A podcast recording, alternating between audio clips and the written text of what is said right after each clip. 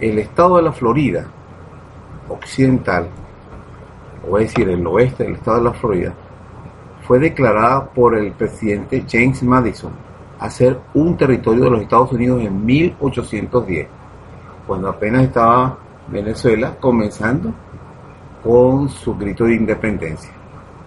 Y en 1819, cuando todavía nosotros estábamos luchando contra España, España acepta la compra por parte de los Estados Unidos del estado de la Florida. Fíjense bien, mientras con nosotros estaba guerreando para evitar que nos convirtiéramos en una nación independiente. Claro, era de México hacia abajo, pero ellos vendieron la Florida a los Estados Unidos. Ahora, en el Tratado Adams-Onis en 1819 con España, dio lugar a la secesión de España de la Florida Oriental. El artículo 3 del tratado, debidamente investigado, resultó en la adquisición de una pequeña parte del centro de Colorado. Eso también fue incluido.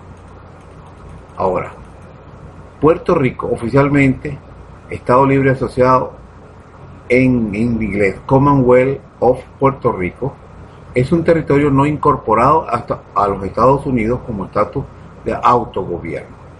Pero fíjense bien lo siguiente.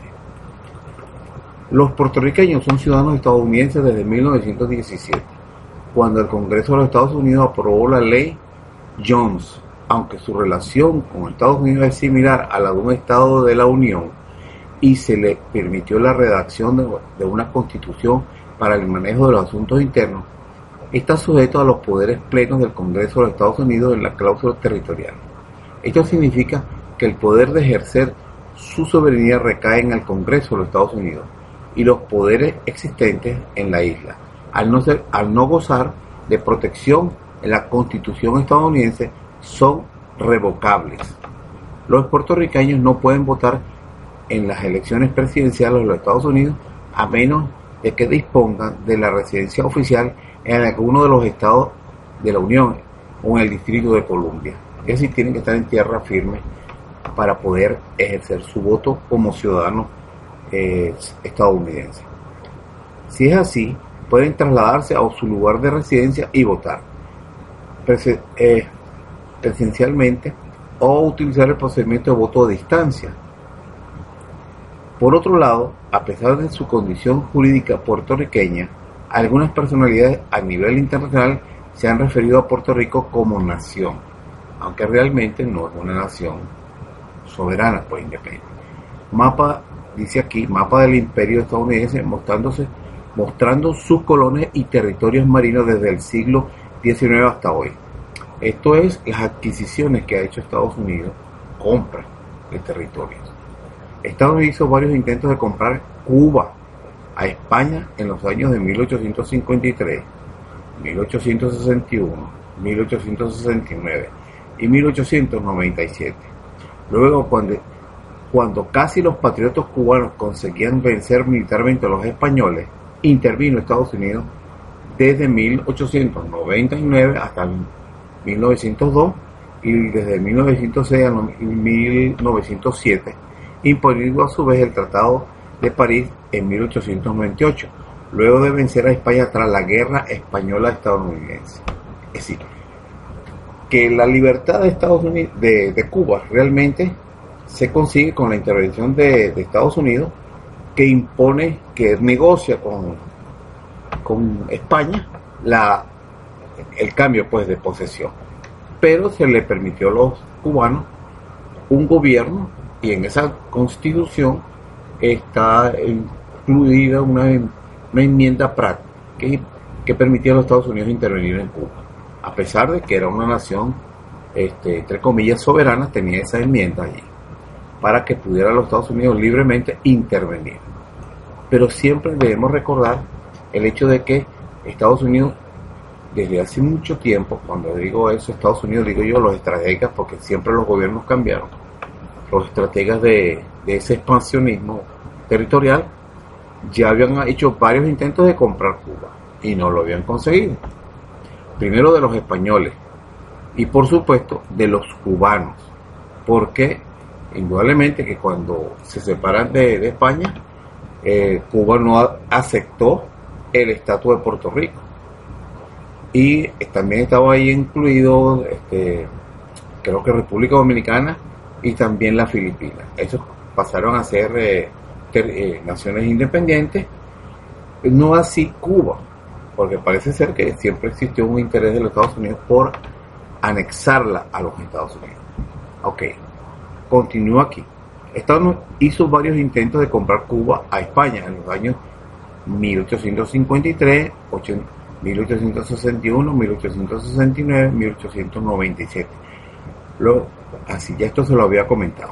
Ahora, en 1898, luego de vencer a, de vencer a España tras la guerra española-estadounidense, es importante resaltar que el tratado entre España y Estados Unidos no se toma en cuenta el parecer de los cubanos, imponiéndose también el contrato de arrendamiento de la base naval de Guantánamo, que entre las cláusulas de ese contrato de Guantánamo no existe fecha de caducidad, es decir, es indefinido. Prácticamente nunca, si no cambia, eh, cambia las circunstancias y llega un acuerdo nuevo por los Estados Unidos, ese territorio va a seguir siendo utilizado por los Estados Unidos a perpetuidad. Mejor respuesta, expansión, expansión del territorio de los Estados Unidos. 1783, Estados Unidos gana su guerra de independencia con la ayuda de Francia, España y Holanda. Su territorio, 13 colonias. Ahora, en 1803, Estados Unidos compra el territorio de Luisiana a, Francia por 15 millones de dólares, que eso, verdad que era para aquella época una fortuna.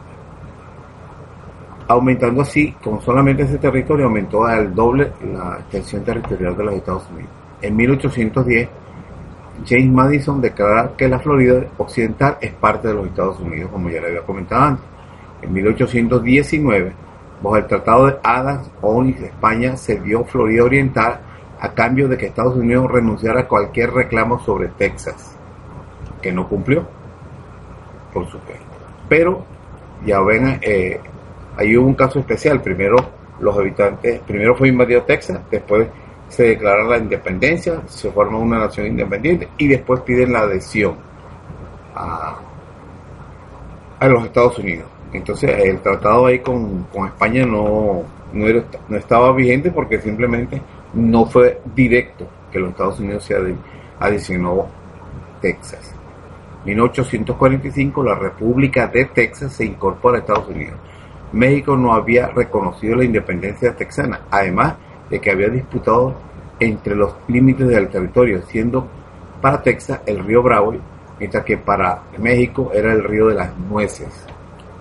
1846 Estados Unidos e Inglaterra se reparten el territorio de Oregon, quedándose Estados Unidos con la parte del sur del paralelo 49, de los cuales se formarían los estados de Oregon y Washington, mientras que Canadá se queda con la parte norte es Columbia Británica. 1846-48. Debido a la disputa territorial antes mencionada, comienza la guerra entre Estados Unidos y México por el territorio Thornton, en territorio en disputa. Al ganar Estados Unidos la guerra, México cedió la provincia de California y Nuevo México. Actuales estados del sureste mexicano, California, Arizona, Nuevo México, Nevada, Utah y parte de Colorado. 1853, Estados Unidos compra el territorio de Mesilla a México. 1867, Seward, el secretario de Estado americano, compra Rusia, a Rusia, Alaska.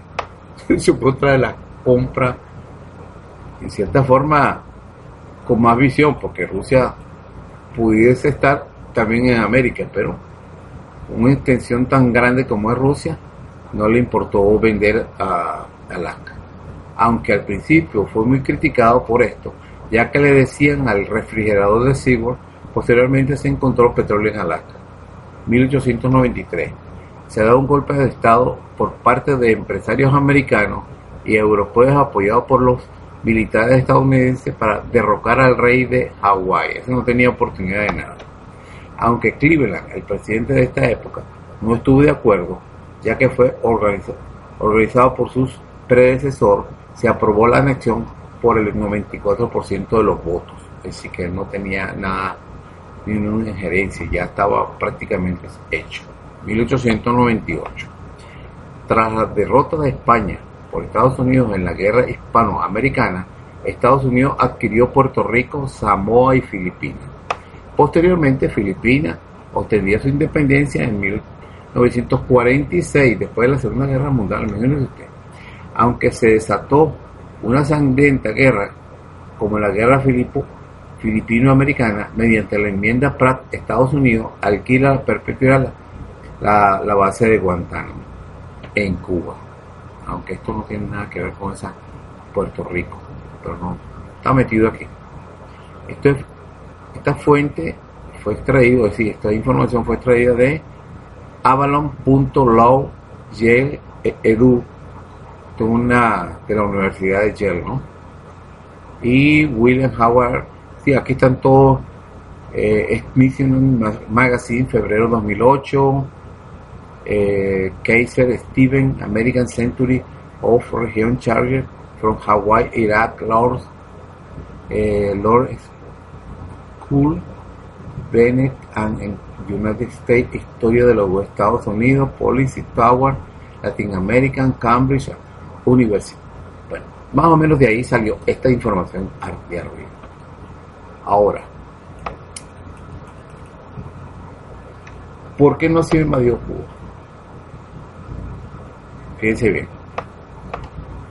Para conquistarla por agotamiento, la miseria y para utilizarla como ejemplo para disuadir a los políticos y pueblos a no seguir el camino del socialismo a la cubana.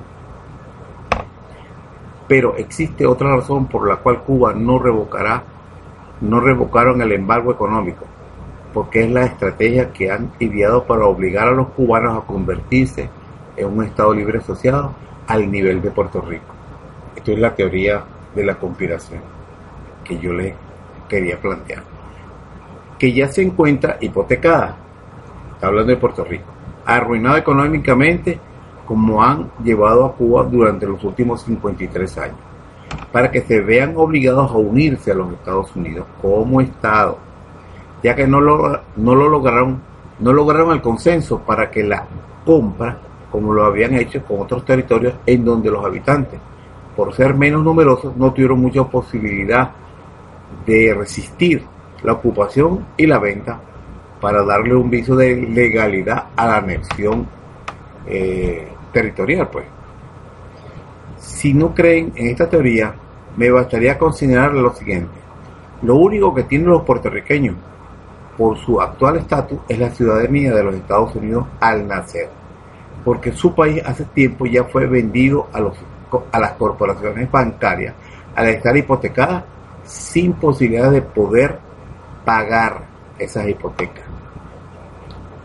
Puerto Rico está, eh, su deuda está monumental, que no tiene cómo pagarla. Entonces, ¿qué otro camino le queda? ¿Cómo poder pagar esa deuda? Si ya, ya prácticamente su territorio lo debe. Entonces, los únicos que tienen alguna posibilidad son los ciudadanos puertorriqueños porque tienen la nacionalidad norteamericana y son los que pueden decidir la anexión. Es lo único la única alternativa para Puerto Rico. Apenas que pase algo extraordinario y desaparezca Estados Unidos, y no creo que va a, a desaparecer Estados Unidos. Eso es algo impensable. No tiene sentido pues creer en eso. Esto lo ha logrado a retirar las fuentes de empleo que generaban cierta cantidad de impuestos, pero al quedarse sin ella, no tienen cómo pagar la deuda del Estado Libre Asociado pero sus habitantes ya gozan de la ciudadanía americana, como les estaba diciendo. A los cubanos los han llevado a un escalón más abajo. Solo reciben la residencia automática al pisar suelo norteamericano, mientras a Cuba no se le permite utilizar el sistema económico internacional. No pueden abrir cuentas en dólares, la divisa que se utiliza para las transacciones comerciales a nivel internacional, llegando a paralizar a cualquier, a penalizar a cualquier banco o empresa que haga comercio con Cuba o utilice eh, equipos o patentes norteamericanas. Es decir, casi como imposible. El camino de Cuba y Puerto Rico, es decir, la de los habitantes para cualquier situación política y económica de su país, es convertirse en Estado de la Unión Americana, lo que implica desistir de su empeño de convertirse en una nación soberana porque los estrategas del Pentágono no tienen que hacer nada para cambiar las limitaciones de esos estados, a menos que acepten unirse a los Estados Unidos. Y esto lo pueden conseguir cuando la mayoría venza la resistencia de la nacionalidad, como viene ocurriendo a medida que las dificultades económicas arrecian. Es decir, cada vez hay más puertorriqueños y cubanos que ven en la unión con los Estados Unidos como la salvación. De ellos individualmente y de los y del Estado cubano y puertorriqueño. Eso es las medidas económicas. Es un callejón sin salida para los habitantes de Puerto Rico y por los habitantes de Cuba. Los que viven en Cuba y los que viven en Puerto Rico. Y no les quedaría otro camino, por lo menos así se lo hacen ver con la deuda, que unirse y convertirse en un Estado más de la Unión Americana. Esa es mi teoría de conspiración. Por eso yo pienso que jamás van a desistir con el cerco económico contra esas dos naciones.